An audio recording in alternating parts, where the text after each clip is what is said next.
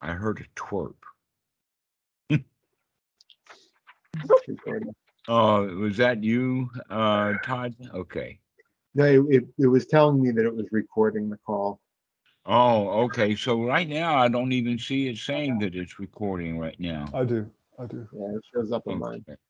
All right, so um, for me, it's Saturday morning. For you guys, it's uh, Friday evening. And uh, welcome to the Friday evening um, uh, chatathon. We've been talking about um, all things Thai, including the weather and whatnot. Uh, and David's asked a question um, that's kind of complex, but we can start with the answer to that in the sense of uh, once you've gotten an experience, how do you communicate that and who do you communicate it to? And there's several different ways of looking at that. And in fact, this is one of the things that Jesus was talking about when he says, Don't cast your pearls to the swine. In other words, be careful about revealing religious experiences, or if I don't know whether you want to call it religious or not, let's just call it experience, and we label those experiences with with things like spiritual or religion or uptight or down below or over there. Or way out yonder. Or deep down. All of those different things that we can have that are actually let us say ordinary life's experiences that we're now experiencing a deeper newer way. That we're mm. actually getting more out of the experience than we used to because now we're paying attention to what's really going on. Yes. So the answer to that has to do then with the Sangha. That's what this community is all about is to find friends so that you can ask mutual questions and point out mutual experiences and whatnot like that and get positive feedback for it because we're all kind of dedicated to, um, let us say, possibly the easy way to answer that would be that we're all looking for just the right amount or just enough of whatever it is that we need so that we can find to be satisfied. Because right now we're all in a state of hunger. We're always wanting something even if it's nothing but the wanting or the desire of how am I going to fill the time? We have time on our hands. That in fact, everybody's got the same amount, almost overwhelming, except that we find many ways of spending our time that we would almost regret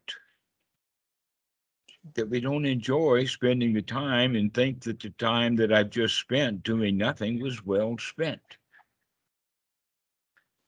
And that's all we can do is spend time. A lot of people think that they can make it. I have to make time for that one. what does that mean is shoving other things out. So we begin to have all kinds of new understandings of things and it's good to find a community of people who were doing that, that this is quite natural, that in fact you could go so far as to call it a change in your tribe or a change of lineage. Mhm. This is what the change of lineage is really all about. Is you begin to associate with a new higher class of people. You literally marry above you. Do you know what that means? Yeah. Heard it in various phrases. Okay. So that's what we're doing. That, Uh, in in a in a kind of an odd way, we're doing some social climbing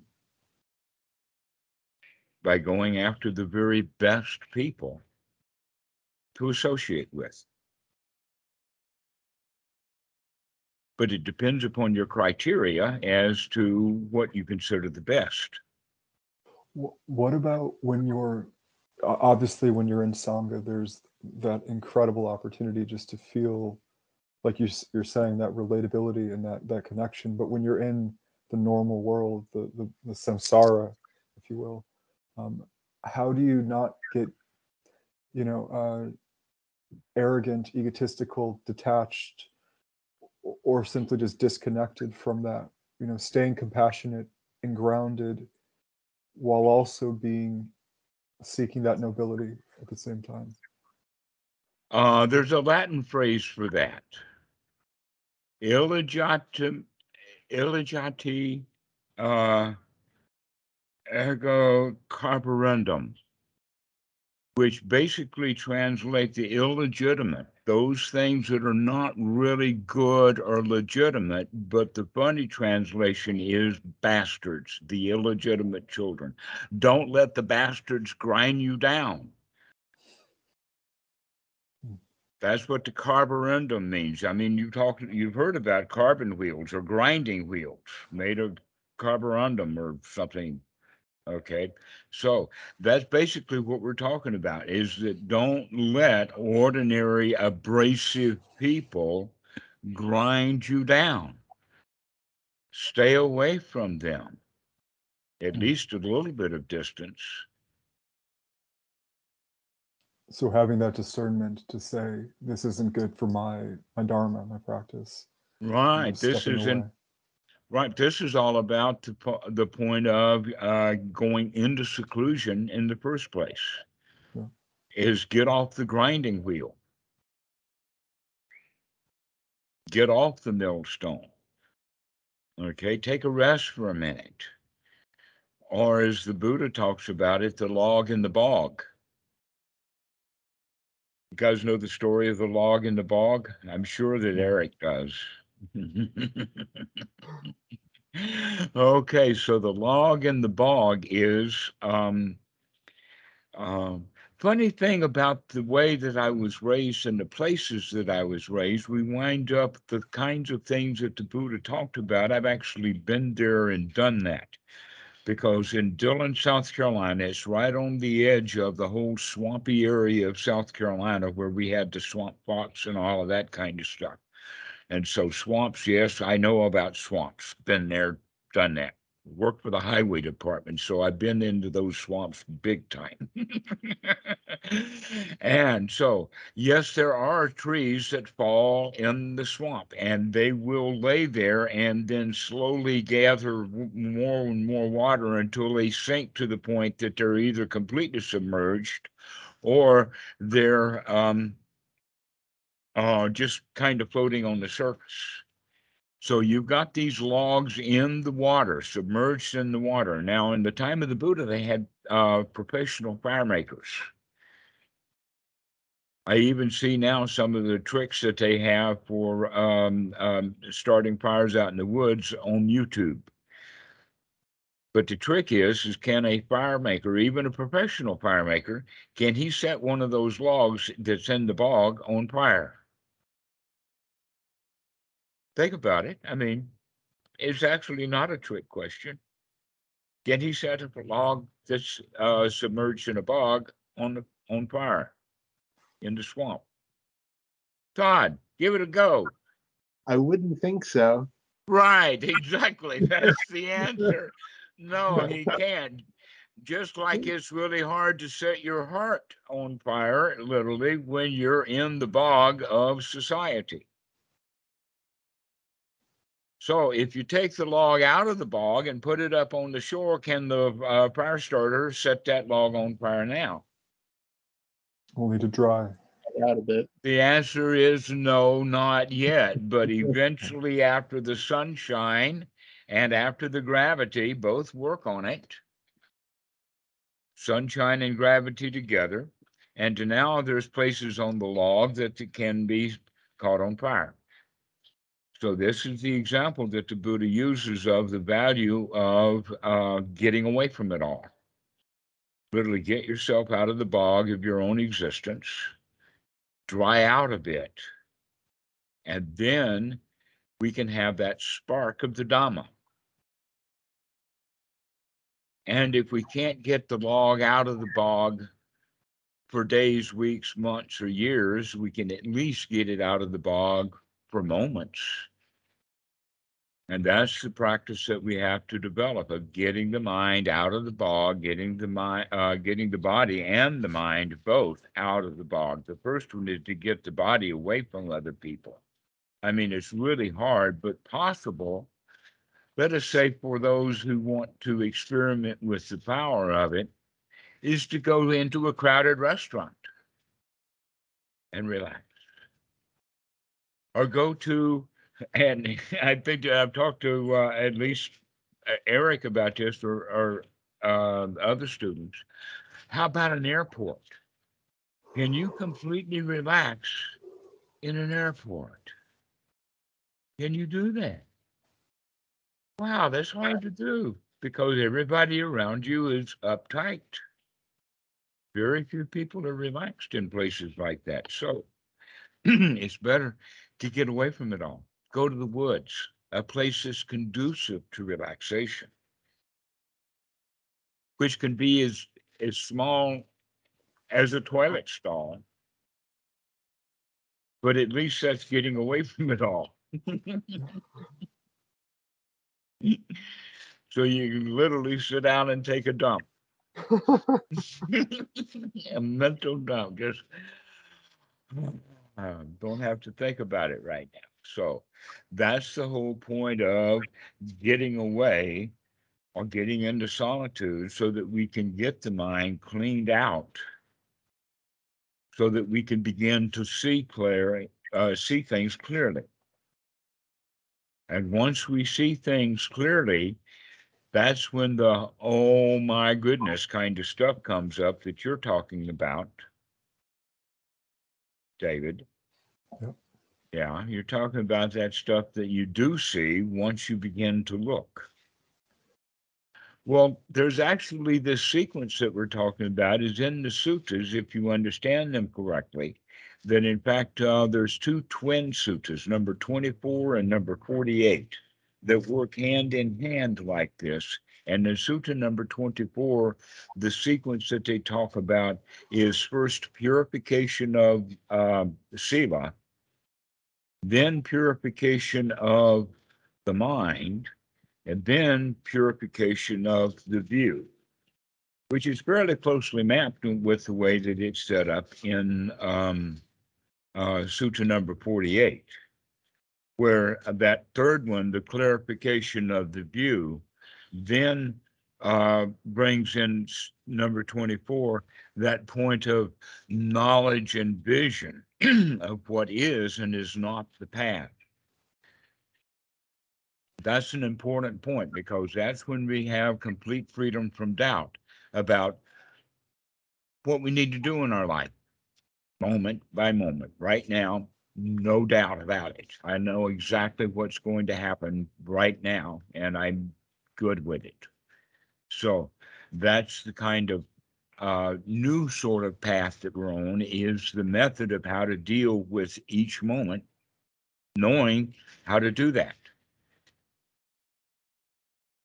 But that's a little bit later stage than the stage of what we would call discovery or the waking up, which is a little bit before the stage of getting the mind cleaned out, which is a little bit before the stage of the sila, now, the point about the Sila is, is that it has more to do, just like all of the rest of the teachings, it has to do with this present moment.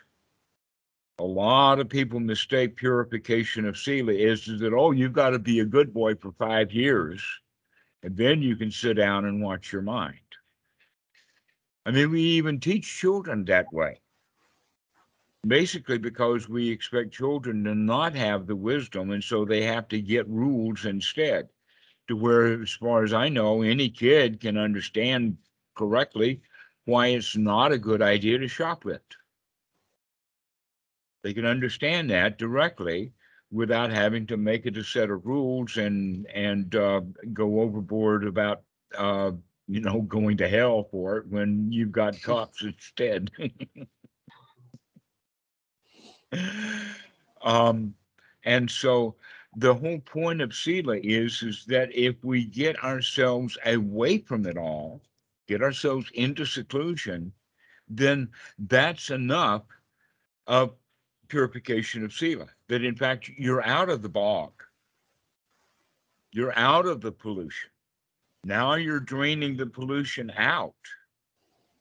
So that whole quality then of sila samadhi panya, which you probably heard before in reference to the Eightfold Noble Path of sila samadhi panya. There it is. The sila is to get ourselves away from it all. It it- you know just for a short time, so that then we can clean the mind out of all the hindrances and get the mind into one wholesome thought after another after another.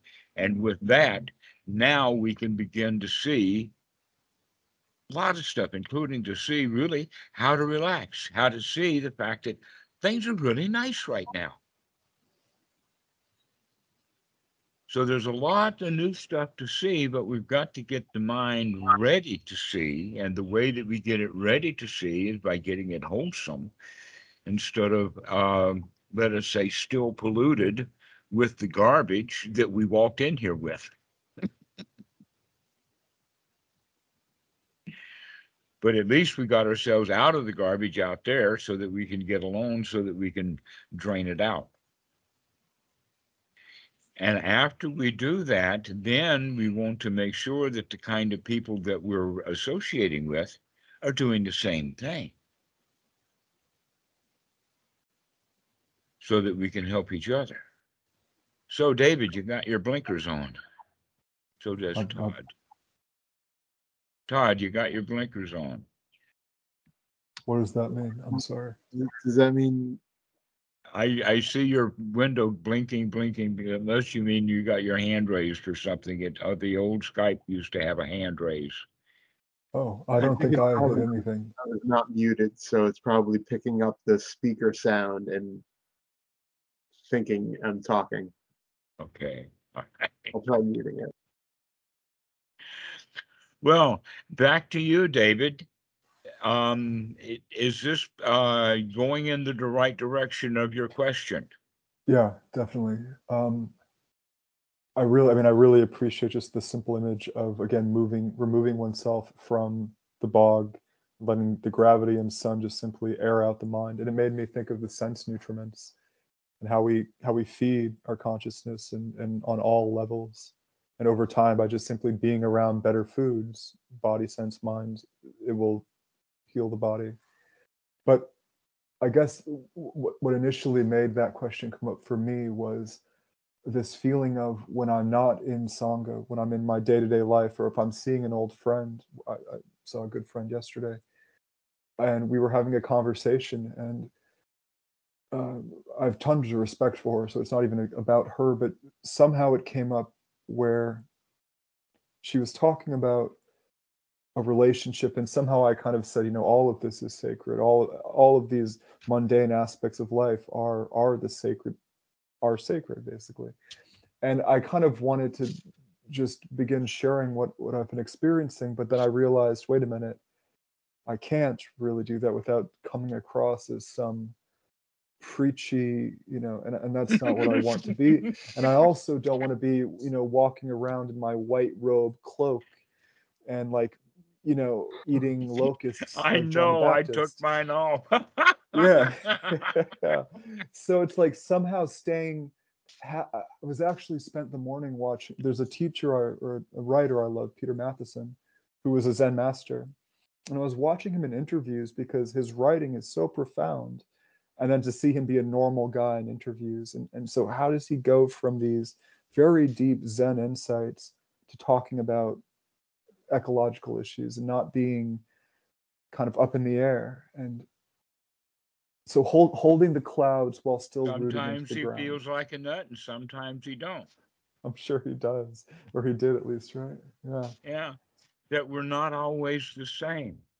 yeah, That in fact, That's that's that point. the idea that you're talking about actually is deeply embedded into our society with phrases like the leopard can't change his spots, the Hmm. apple doesn't fall far from the tree, or boys will be boys, or that's just who I am. And then you can get to the more subtle things like I feel angry. Mhm. Okay. And that's actually kind of backwards, but it, no, it's the same thing in the sense that uh, we can't change. But if anger comes, I am angry. Rather than recognizing that, no, you're not angry, but there is anger there. And we can see it, all the, the forms of it, if we look at it the same way that someone else would look at it. I mean, when and so people are, when people are loud and they have their fist up and their uh, neck is tight and their face is red and all kinds of other signs like that, then it's easy to see. But if you tell him, hey man, don't be angry, he says, I'm not angry as he slams the door.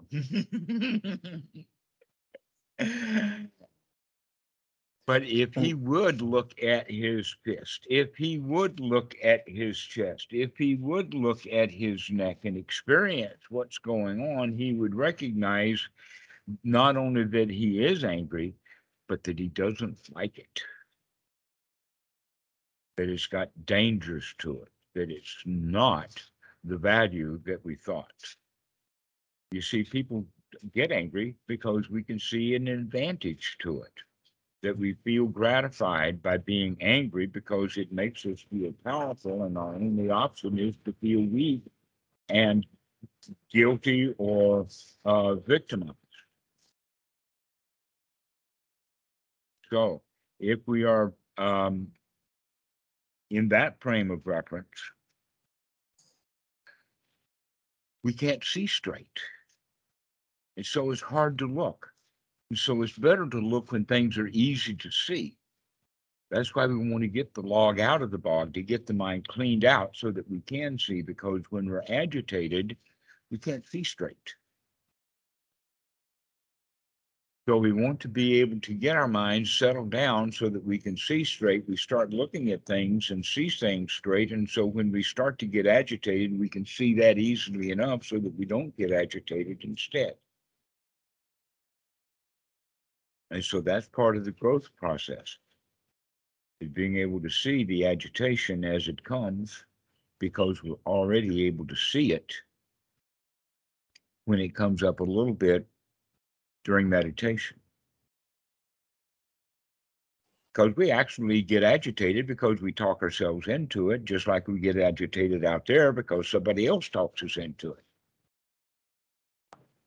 And in That- fact, go ahead. that's an amazing, I, I noticed that for myself actually very powerfully recently, where I was, um, and gratefully actually, I had anger coming in and it was necessary on a, on a, on a level, but I realized very quickly that this was just a story I was telling myself. And immediately it just dissolved away. But that story, like you said, can perpetuate itself. Um, but but I think just just to go back to that very first question though, how you said you can Peter Matthiessen might be different things. Sometimes feel like a nut, sometimes not. Being able to move between the nuts of being in very deep meditative absorption and then going back and, and washing the car and uh, having a beer with a friend if you drink or you know going to the, the restaurant and talking about politics and not being stuck in the high being able to move between them at will i guess is that is that kind of what you meant Well, actually, no. and it's good that you bring that up in that stark contrast because that's actually the way that many people see it. And another way of saying it is instead of going deep into meditation, go into rather a state of practiced liking, practiced comfort, practiced safety, security, practiced satisfaction, just like someone would practice a musical instrument or practice a sport. But here we're practicing also something that we really get the benefit out of right here, right now. So it's literally saying practicing joy. Well, what's the benefit of that? Well, right now I have joy, which is a whole lot better than misery, which I used to practice. I was quite good at it. Not only that, but I can make you miserable in a heartbeat. But, but but I love that. We we can also be practicing just simply love. I mean, it's metta, really, right? But practicing our daily interactions, and that too, obviously, is the Buddha Dharma, is the practice. Ah, yes. Now we're getting to the other side of that. So if we can practice getting ourselves into a good state, then that means that when you go out for a beer, you can go out and maintain your joy and happiness. And you can maintain your joy and happiness if you don't go out for a beer. Mhm. Okay, so the, uh, and when you're discussing politics with someone, most of the time, people when they discuss politics, they have to be very careful, or they're going to get into a heated battle. I mean, there's uh, there is no possibility of not finding at least something to disagree with someone about, and that seems to be what happens in bars: is people find things to disagree about rather than find things to agree with. That's definitely true.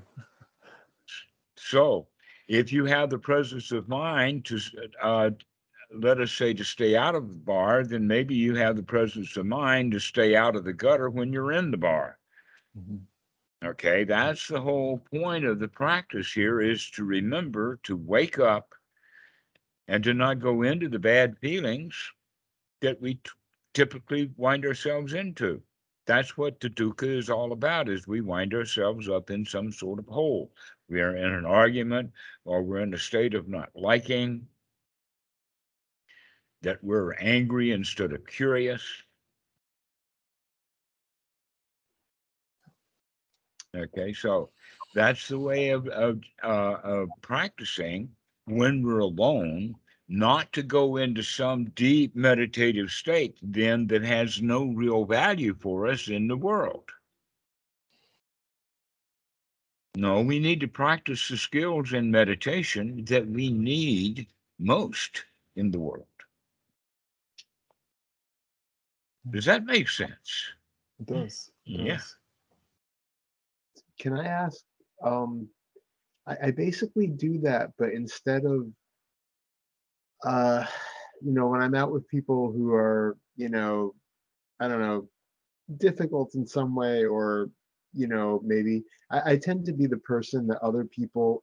Are they difficult for themselves or are they difficult for Oh, you? no, they're, they're difficult for themselves, and, and they they tend to, you know, people vent to me because I I, I, I it just doesn't affect me really. Like I'm I'm okay with it. I can just listen and be a compassionate ear. And Isn't that wonderful? So why are you dumping it on me now? No,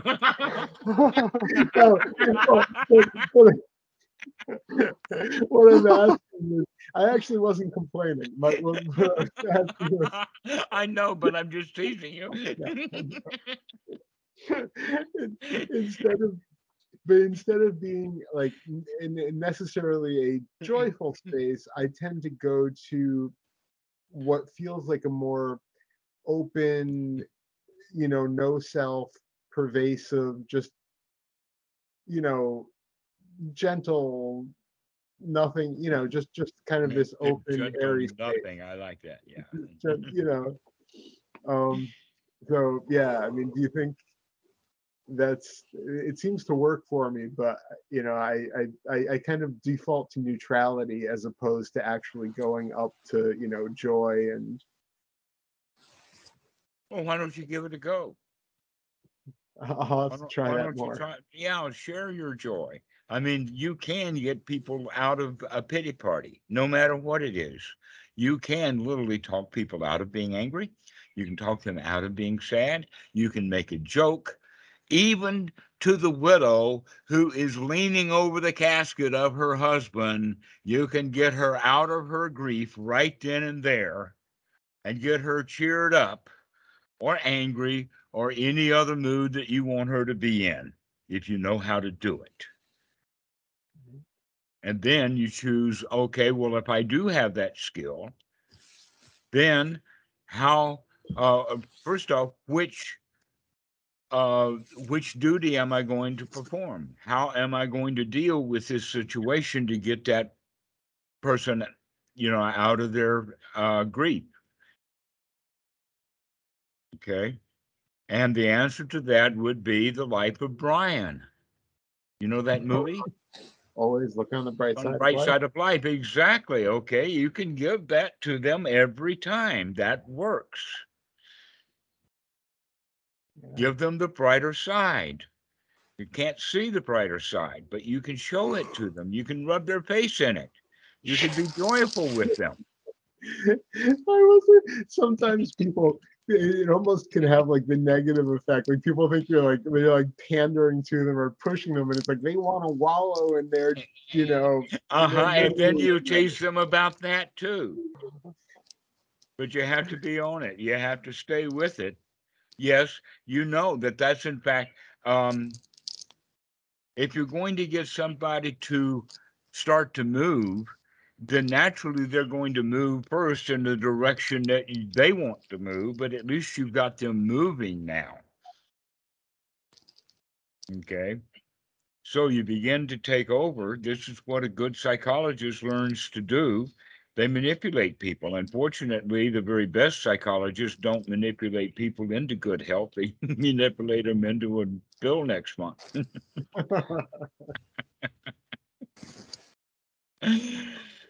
so, um, yes, we do. Once we recognize that we have a duty to the Dhamma, we have a duty to spread joy and good cheer and to be a good neighbor.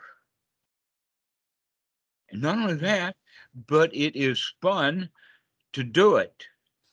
And not only that, but it has great rewards. There's value with going into it. It's got value while you do it, and it's got lingering value after you finish. It's good in the beginning, good in the middle, and good in the end. To be joyful. But it's going to piss some people off for a while. But in fact, that's the whole point in a way. You um Gloria Steinem is labeled with this, but she says no, it was much older. She was, by the way, a New York uh, uh, Times columnist for many years. Uh, but she quoted Jesus as saying, uh, "Ye shall know the truth, and the truth shall set you free." But first, it's really going to piss you off. and that I work with that on a regular basis with students because the truth often they don't like it. Like the guy who's angry, he does not like to hear that he's angry. He doesn't want to be angry. He's not supposed to be angry. And what he's doing right now is not angry enough to be labeled angry. well, I'm not that angry. I'm just angry. So, yes, everybody is in a state of avoidance. That's the normal state of mind is to be in that state of avoidance because we don't want to be caught in our own wrongdoing. But if we do get caught in our own wrongdoing, wouldn't we rather it be teased and played with rather than being slapped around? And so yeah, go ahead and do it, but always do it in a friendly way. That in fact, I think that uh, I've said this to, to Eric before that when it comes to friendship and honesty are the two things that we would say would be spiritual. But the friendship comes before honesty. If you don't have a rapport, then your honesty means nothing. That friendship becomes comes before honesty. Well, you're beginning with the friendship. Now we can add the joy to, to really cement that friendship. And when you get close in, then you can use that dagger.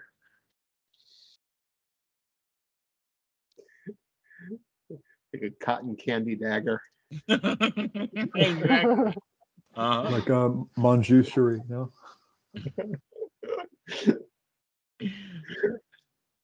Well, sometimes we do we do feel like that we're stabbed by the truth when especially when we get caught lying. We don't like to get caught lying. No one gets likes to get caught lying. That's one of the reasons why either we don't lie or we make sure that what we're saying is correct doing some backup, checking it out, all, you know, going back and reviewing those sutras to make sure that, yes, this is what's in there. and all of that kind of stuff. And the other side is, is that we lie in order to cover up our lies. And we learn to do that as kids because often kids are smart enough to get away with lying. And so we wind up as, you know, as liars, even though we've been told that the truth is better, that the truth shall set you free, we still cling to our own views, our own lies, rather than look at the way that things are. We would much rather believe our own fairy tales, our own opinions, or following our own old habits, which are often instinctual. This is why the Buddha actually, I can see so clearly why he put right effort on the Eightfold Noble Path, because some of this stuff is sticky. and we have to keep polishing and keep polishing and keep polishing and keep polishing. I can think of many examples from spit shining shoes to uh, polishing buckles. We did a lot of that kind of stuff when I was in the military. And it doesn't matter how much you polish that buckle, it needs more polish. Is that right, Eric, or what? It's not that right. maybe they're really proud of those brass buckles. Oh, yeah. Polishing everything.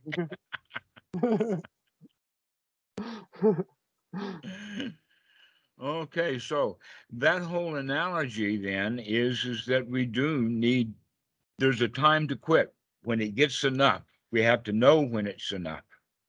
But for a while we have to take the right effort to clean things out. That's why we keep going with wholesome thoughts. Let's throw that garbage out. Let's throw that uh, uh, green spot on that uh, copper. Just rub it off. You know, let's keep going. Let's keep doing it over and over again. And then when we get the buckle polished, then uh, it becomes like a mirror or it shines. Okay. But we can go, in fact, this is a good analogy of that polishing the buckle. And that is, is that the only way that you're going to be able to polish the buckle is by holding it still. Isn't that interesting? If the buckle's all over the place, if you can't find the buckle, or if you're wearing the buckle, it's really hard to polish the buckle. You got to take it off and set it down and stabilize it so that you can polish it. And there you are again, Sila, Samadhi Panya. You don't have to glue the thing or uh, weld it to the anvil in order to get it stable. Just a little stability is all we need to get that thing stable enough so that we can polish it. And once we get it polished, now it can be seen uh, as shiny or um, wise reflection is a way of thinking of it. And then it's really nice to march around with all of these other guys who have shiny buckles.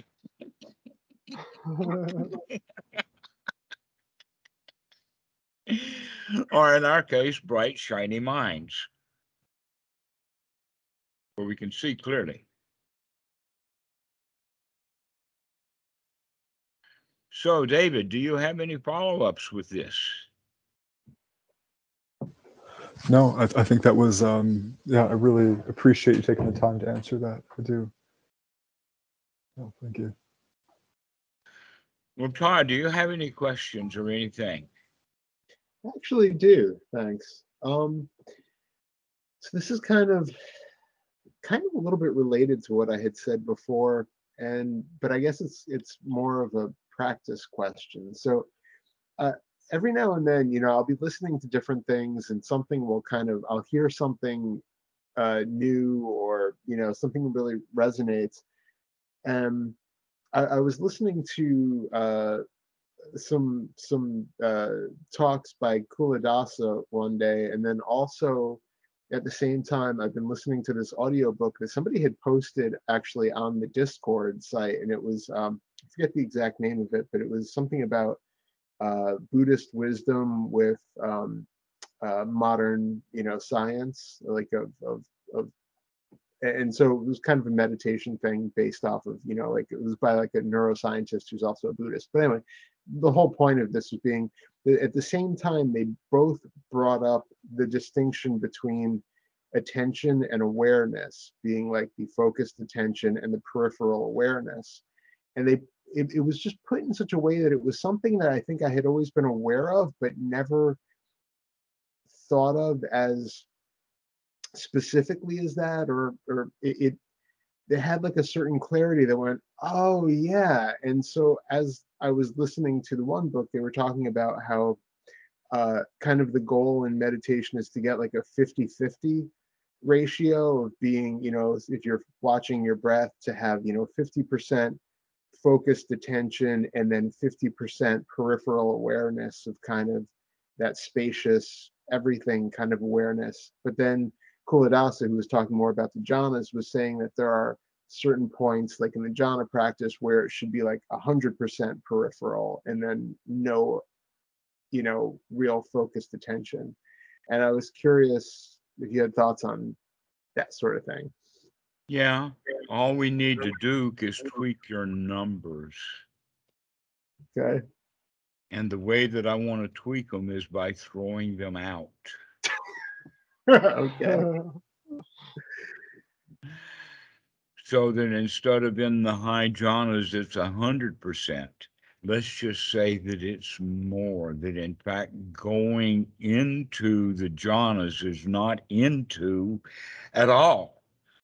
That going into the jhanas is coming out of the mind into the present moment of actual down to the level of consciousness itself as opposed to the process that we go through of perception, which then leads to an internal representation, which that's what then contacts us, which then gives us feelings. And look at all of this time that we've been spending on all of this internal stuff, when in fact we could have been back there just gathering more data. So do you consider that just like what I would call direct experience? That just Thusness, exactly. before it's labeled. Just eh, before it's labeled, exactly. Before it's is processed, while it's still real, real. Yes, that's what the jhanas are. Okay.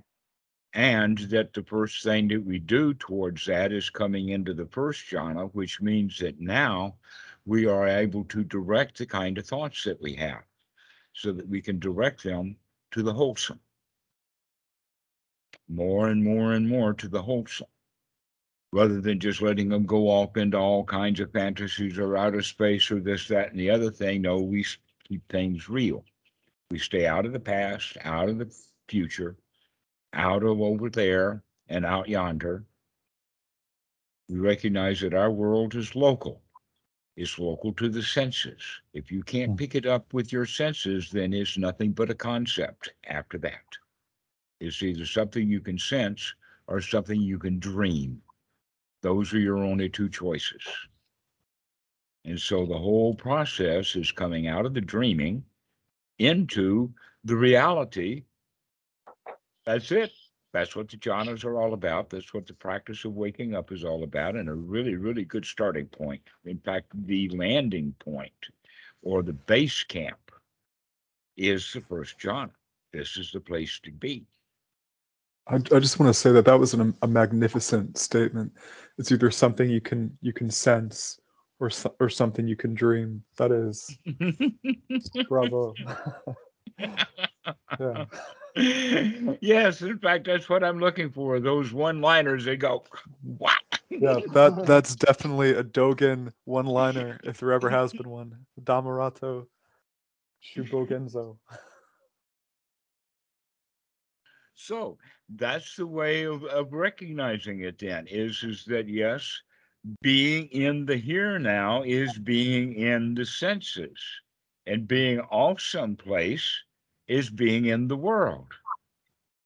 When you when you said once we realize that, uh, and then and then we can begin to direct our thoughts. It, it made me just again. I've been doing a lot more Zen recently, of the ten ox herding photos, pictures, and it's when you grab the ox, you then can direct the ox the way you so choose.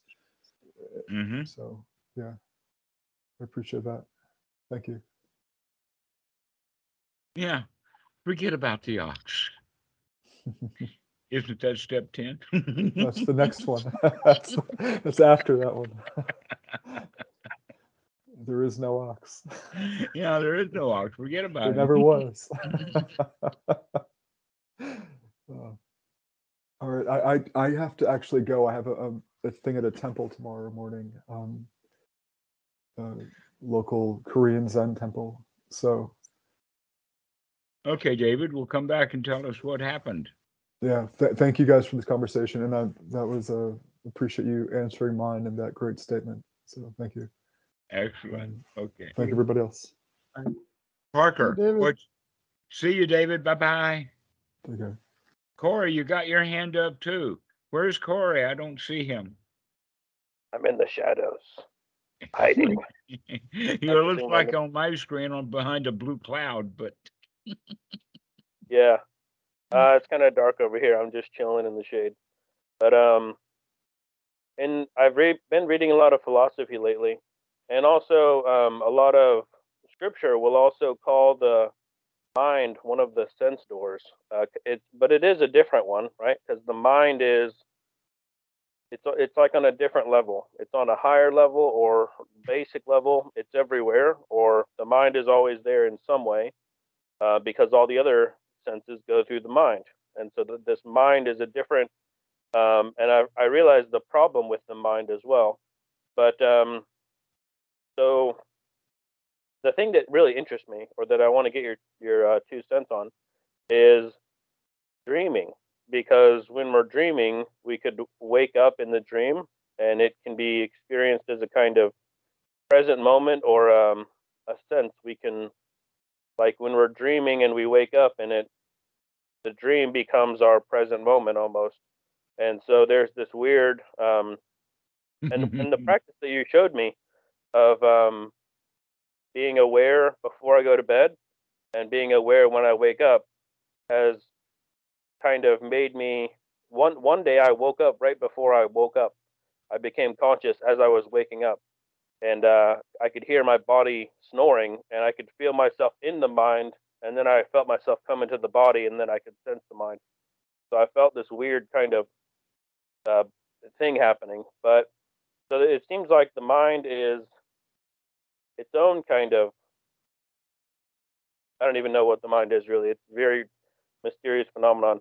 But um and so the body and the senses is kind of like the ideal platform to be sensing reality through. It gives you a more comprehensive um, experience of reality, but the mind also has its own reality.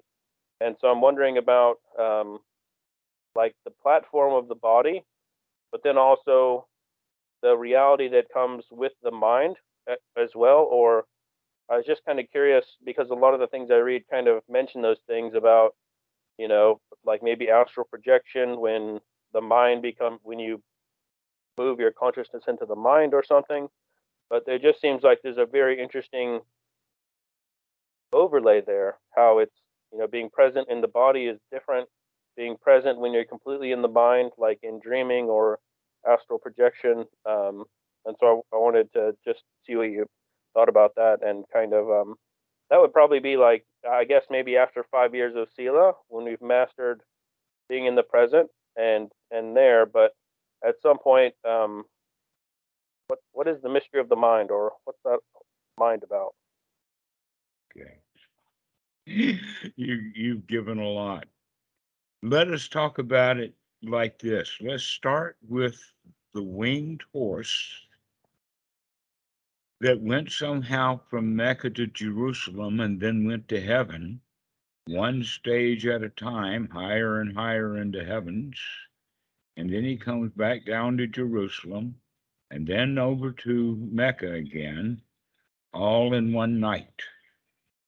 And not only that, but that horse had a passenger whose name was Muhammad. Have any of you ever heard that story before? That's why the uh, Islam say that they own Jerusalem, especially the temple, is because that was a launching pad for a dream.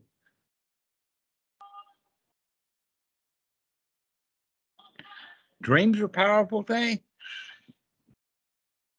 especially if you believe. But one of the things that we can say, Corey, the Buddha doesn't take much distinction between daydreams and night dreams.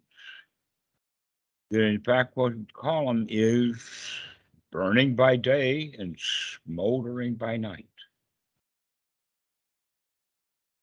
The burning by day is the fire of the mind that tries to light everything else up around it rather than the eye that can see that we try to become the fire we try to light everything up around us uh, this would be then the issue of the self i am this happens to every one of us at about the age of two or so is when we finally figure out that we're not quite as dependent as we thought we were upon mommy. And we start getting the idea of I am. We become a rebel. We learn a word. The word is no. We stop and we never stop using the word no. That defines who we are. So these dreams that we have are, in fact, whether they're daydreams or night dreams, they're still not real. That's why we call them dreams, is because they are other places, other times, other situations that is not right here, right now. And so, being in our senses, when we actually see with the eye, we see the light that's coming into the eye that's coming right now from the places around us. The sounds that we hear are the hearing is that which going on right here within our own little world. The location that we're in, the environment that we're in, that supports us, nourishes us, keeps us alive. And if you let it, it keeps us happy and in a state of well being. But if we take the mind and go someplace else that's not in a state of well being, we'll bring that non well being from that jungle that the mind went to back into the here now. So the choice is are we going to live in the paradise we're in, or are we going to call it a jungle because we're thinking about a jungle? So this is the important point then about these five versus this other sense, this sixth sense. Um, you actually use the term, Corey, about um, the mind's own world. And that was a good point because what we can say then is, is that dukkha can be defined then as the distinction between the real world of our senses and the mental world that we wind up with. So we see that and we make this of it. If this and that are very close together, then there's very likely dukkha. But if what I see, this, becomes that strange thing in my mind, then I'm pretty far away and I'm more than likely going to be causing dukkha for myself or others sometime or another. So if I see a friend as an enemy, I'm going to treat him as an enemy until he becomes an enemy. If I treat him as a friend, he will become a friend. So we create our reality that way. But the the uh, particular point was is that no, he was a friend all along. Making him an enemy was something we did in the mind. when we allow it to be, everything is okay, everything in our environment is beautiful and nice and wonderful, and there's no problems and no worries, and nothing needs to be fixed. Then we can kind of set the the uh, the problem solving machine, the mind, down, and just bask in the marvelous input that we're receiving. And when we're able to do that, that's one of the various stages of jhana is depending upon what we're actually looking at. In the beginning, in the first jhana, after we get experienced with the first jhana, what we do with it then is, is that we, we pay close attention to the jhana factors themselves. We pay close attention to the feelings of sukha. Pay close attention to the feeling of being a winner, being on top of the game, being able to do this pay close attention to the fact that the mind is free from the hindrances. Pay close attention to the fact that we can keep applying the mind and applying it and sustaining it over and over again, over and over again, the repetitive part. So we watch this. This is the way that we look at it in that first jhana. And then as we do that, we're also doing it with a kind of a dialogue that is um, is discursive thought, but it is a discursive thought that is actually kind of a blow by blow description of what's actually happening right now. And as we pay less attention to the blow by blow description and start paying closer and closer attention to that which is actually happening, that's when we enter into the second jhana, is when we're actually spending our uh, quite a lot of our mind moment times not talking about it, not thinking about it, but literally experiencing. And in that regard, experiencing how good we feel, experience how we're kind of like a tumbleweed in the wind and we're just blowing all over the place.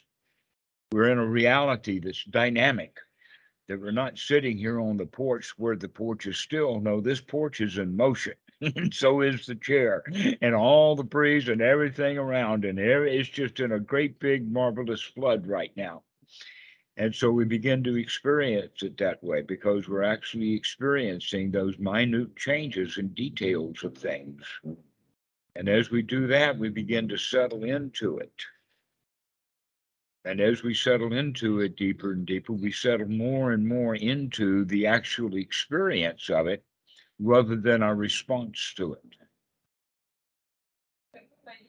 And so that was the graduation that there's no longer an experiencer, there's just the experience. And that's when we're at full on consciousness, when there's no perception.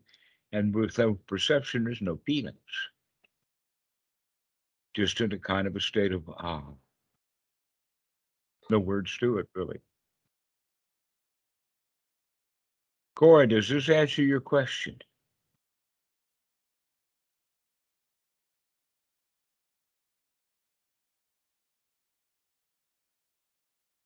Having a little trouble with my mic. Yeah, that kind of explains it. I mean, it's um, like I remember talking about anchors at one point, and uh, the senses are a kind of anchor into the present moment. And if you get anchored in the mind, it's like most of the time there's a kind of problematic anchoring of being anchored in the mind and then well let us say that's the habit and then perceiving mm-hmm.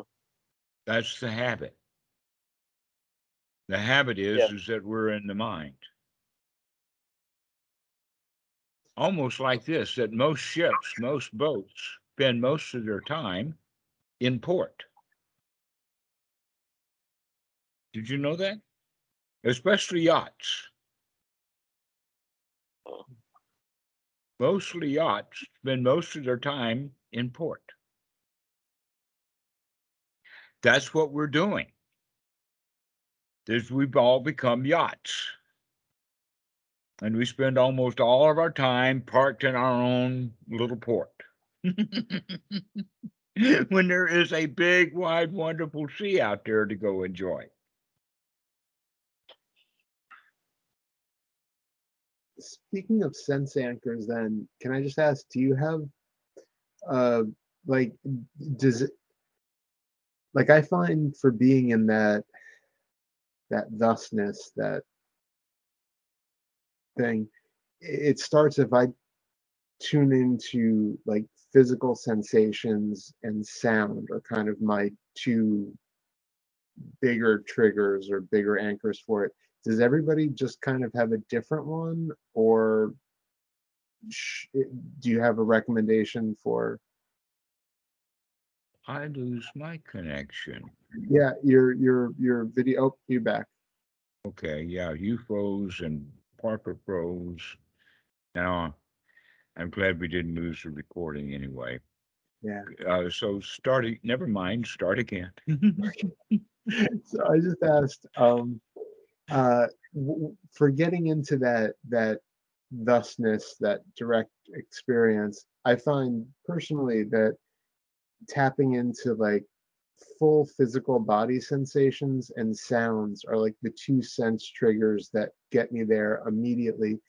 Do different people just you know tend to have an easier time with different senses or do you recommend some other kind of like holistic ball of it or I would recommend, based upon some of the stuff that I've experienced over a long period of time, including some of the things that I've heard from NLP, is, is that we get into habits of doing it a particular way. An example would be see feel, that we see something and we immediately feel. And so another way of doing it would be to start to interrupt those processes and and try other combinations that think of your body mind feeling complex is a marvelous new toy to play with. And that you can make new combinations. And then with that knowing that you can tinker with it you can begin to plot your escape from it.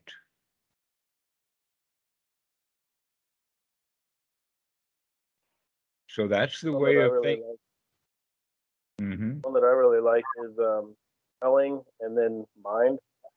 So like I'll smell things and then like usually it's yeah I think sight is a big one for everyone because just the way that the human mechanism evolved I guess is that you know primates are very visual humans are very visual our sight is incredibly well developed but um, Mhm. for me I usually end up being in feeling and seeing and then sound is a really big one but um, it seems like I have a lot of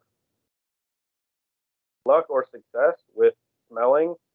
And then if I naturally get into smelling, which is really close to like uh, Anapanasati and like, I could either be like practicing and then I'll begin to smell things. And like every moment I'll smell the next in breath, I'll smell something new. And so it keeps the interest up to constantly be smelling something and then when I smell something, it will trigger some kind of like mind.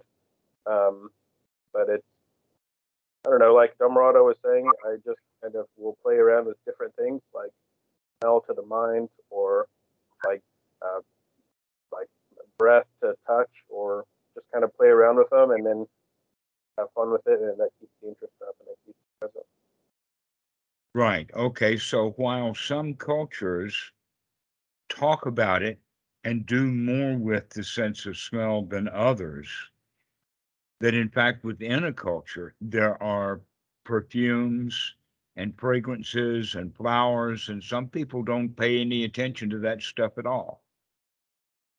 So, um, there's a wide variety of things that are going on with that, but by and large, you could think of the sense of smell as the least developed of any of the senses that we have.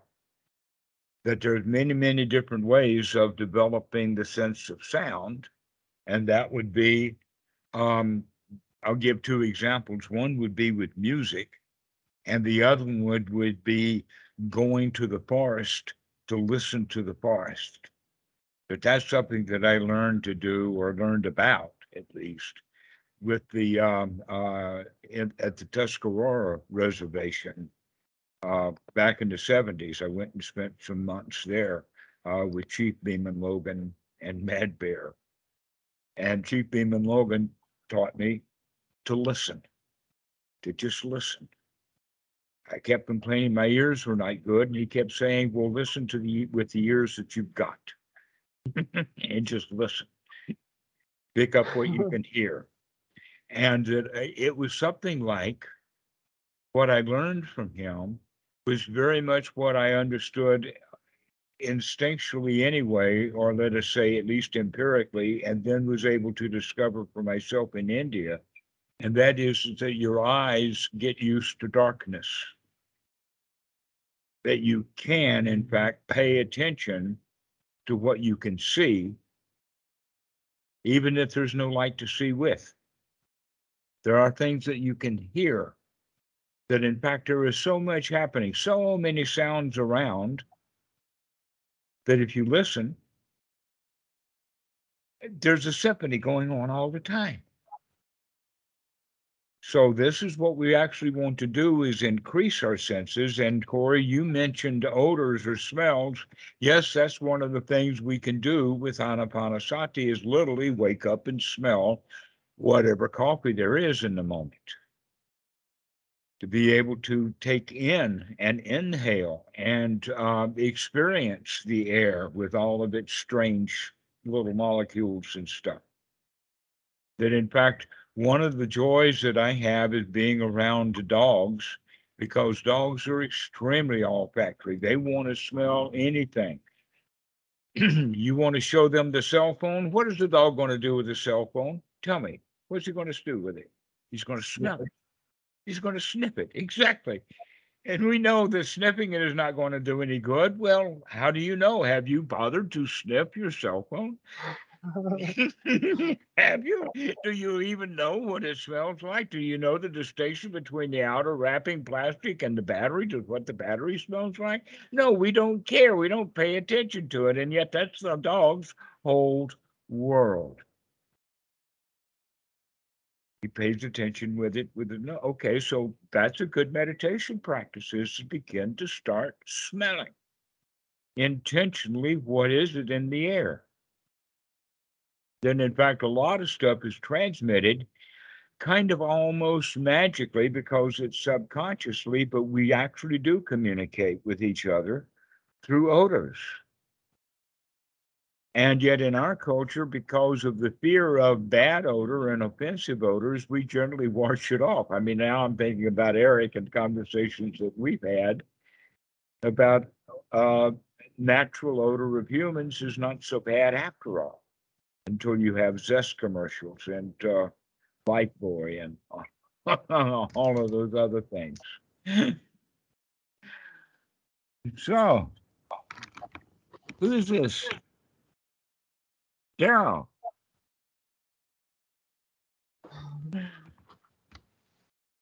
So, Daryl, we were just talking about the senses and being in the senses and paying attention to the senses intentionally in the senses. And that's exactly how easy it is to get into the fourth jhana, is because we're actually, for instance, just smelling, just taking in the air and getting a whiff of what's going on. One of the things that I've noticed over time is that my sense of smell has grown quite acute especially in regard to things like when I was a teenager, we had leaded gas and there was the smell of gasoline everywhere, and I didn't pay any attention to it at all. The guy with the weed whacker can be 50 meters from here, and I smell the gasoline. When a motorbike comes up within 20 meters, I can smell the gasoline. I can smell the difference between diesel the, the because I'm out here in the woods, those odors are not common. They're not mixed in. So one of the things that we know about odors is is that particular smells get lodged in the nose, and then we can't detect that particular smell anymore for a while until we do without it. And then we can come back and we can sense it again because it's been dislodged. So this is one of the reasons why I would strongly recommend to start paying attention to keeping your uh, nose and uh, sinuses clean. Intentionally clean things out. Remember to do that. When you wake up in the morning, do a little bit of a cleansing. whatever that you take, whatever you want to use with either a mechanical or a, uh vegetable or uh, uh, an inhaler or anything like that. But you can do it with training all on your own, just by pulling the stuff back. You take an in breath and then pull it down and then you can swallow. it. It's okay to swallow all of that stuff because the stomach is just going to see that as more food anyway. And so uh, cleaning that the sinuses out allows us to experience better the air that we're breathing and we become more part of it. So breathing well and keeping things cleaned out and the experience of breathing and the experience of smelling is all interrelated with this issue of going into the jhanas because we're paying attention to what's real rather than thinking about whatever. So Can thanks, Corey. Can I ask a follow-up on that quick then? Sure. So if we work on, you know, I'll plan on working on hone, you know, honing all of the, the individual sen- sen- senses, but if you're going into a specific jhana, is it generally because you are focused on just one of the senses at a time, or are you experiencing kind of a panorama of senses? Well, the jhanas have more to do not with which sense, but the but the progression of first going with the thought, getting the thoughts wholesome, bringing up um, an experience of delight, an experience of great joy, and then we take that great joy as the object of meditation that after we talk ourselves into feeling really great, now we let ourselves experiencing feeling really great. And so sometimes we might want to come back just to remind ourselves to feel really great again, and then off we go again until we get used to doing it. So there's actually each jhana they talk they speak of, as well as various other things, is having always two stages: the fruit and the path. The path comes first and then the fruit. When you're following fruit, okay, so the the fruit of the path of the first jhana then melds into the path of the second jhana. And the path of the second jhana then melts into the fruit of the second jhana, which then melts into the path of the third jhana. So these are um, uh, these are melting points rather than road signs or stark things that happen in the mind or whatever like that. It's kind of a process of working through our feelings into direct experience. So we start with Vedana. This is where the process starts. This is why the Bhikkhu Buddhadasa talks about wisdom at the point of contact so that we can manage and control the feelings. Once we learn to manage and control the feelings so that you can feel the way that you want to, then you let that kind of go because now you're beginning to see that, oh, I feel the way that I wanted to feel because of the salayatana that I chose to create rather than the salayatana that I allowed to be created because of all my own habits. Now that we know that we can, in fact, control our salayatana with perception, we begin to start looking at perception itself and how perception operates with um, consciousness so that we begin to dismantle the perceptional system. And that's where the fourth jhana has all of these topics about um, infinite consciousness is not infinite consciousness. It's more that it's not bounded by perception anymore. That the perception gets weak and we stay more and more in, in contact. Well, this can happen in and out of a couple of seconds. We're not talking about a process that takes weeks and months and months to go through the third jhana into the fourth jhana. We're talking about momentary times within your mind. So that in fact, when you're actually experiencing the smell of that rose and you're 100% into it, in that instant, you're in fourth jhana. Wake up look what you're doing. Here you are. Gotcha. That these things are quite fleeting, but you can begin to manage them.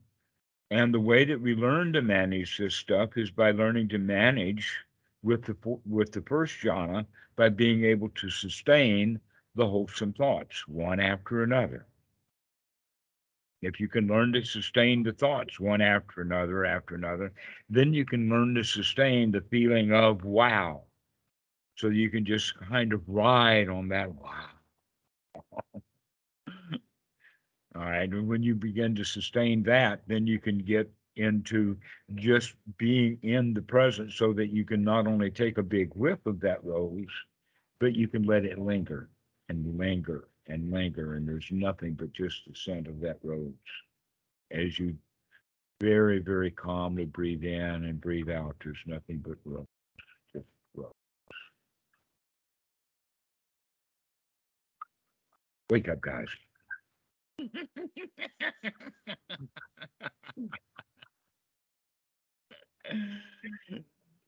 So Perfect. This- this is, this is the way that we, we work with that and we can do that with, with senses. Another way with the eyes is what we call gazing rather than looking. Or we can do it with music by listening to an orchestra with all of the orchestra rather than paying attention to one thing. Mostly violinists listen to violins and bass players listen to bass and you know the thing.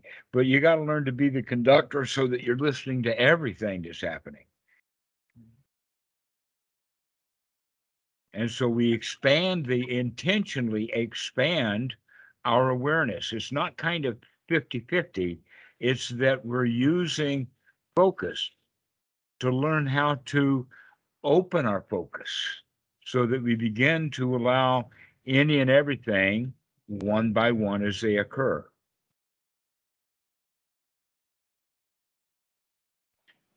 Think of it like that, that this present moment is kind of like a um, conveyor belt.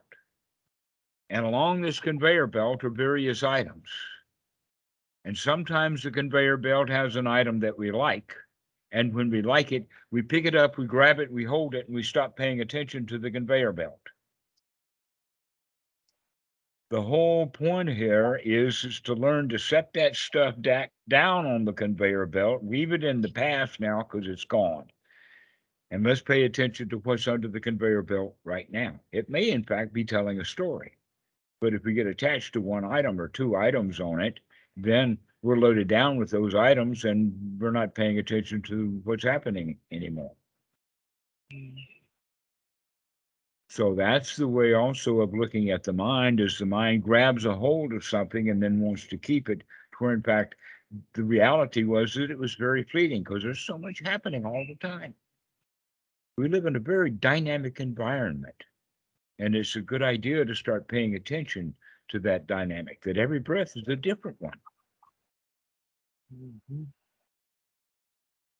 Everything is different. Everything is up, you know, so let's pay attention to what's happening right now rather than either um not paying any attention at all or the intermediate stage is yes, we're paying attention, but we're telling ourselves a story about it, a blow by blow description. That's how we get started. That's the beginning of the wholesome thoughts. Is that blow by blow description of what's happening. But after we start really paying attention to stuff, that blow by blow description is quite unnecessary now. I can just watch what's happening. So that's another way of looking at the training is that we want to train the mind to start doing a blow by blow description of what's going on right now. Rather than a blow by blow of slapping somebody around who's not really here.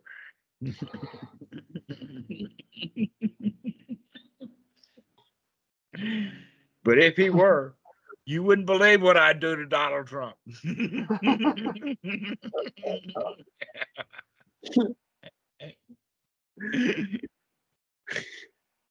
We've all mentioned that mental place over the years.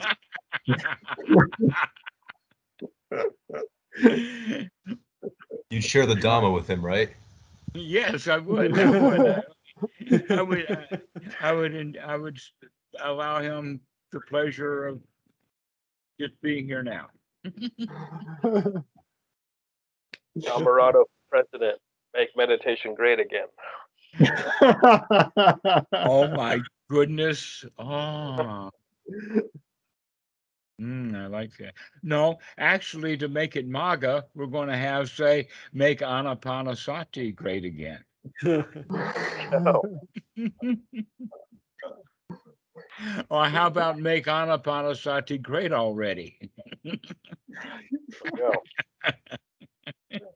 Everything's fine. Everything's already fine. Right, it's already here.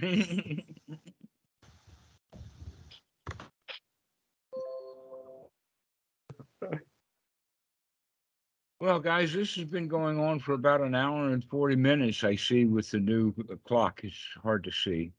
But I really appreciate this, Corey and uh, David and uh, Todd, as well as uh, you guys.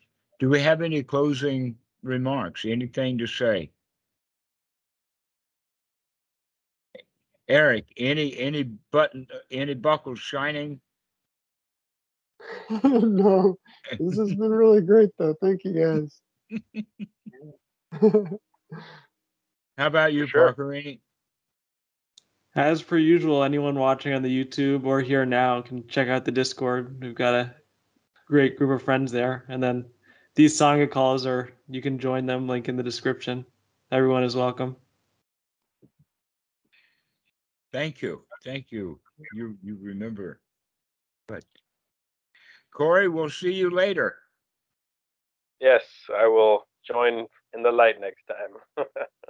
Have a good one, everybody. Todd, we'll see you. Thank you very much. Daniel, I'm glad you called in. Okay, bye-bye, guys. Bye, everyone. you. Bye. Again.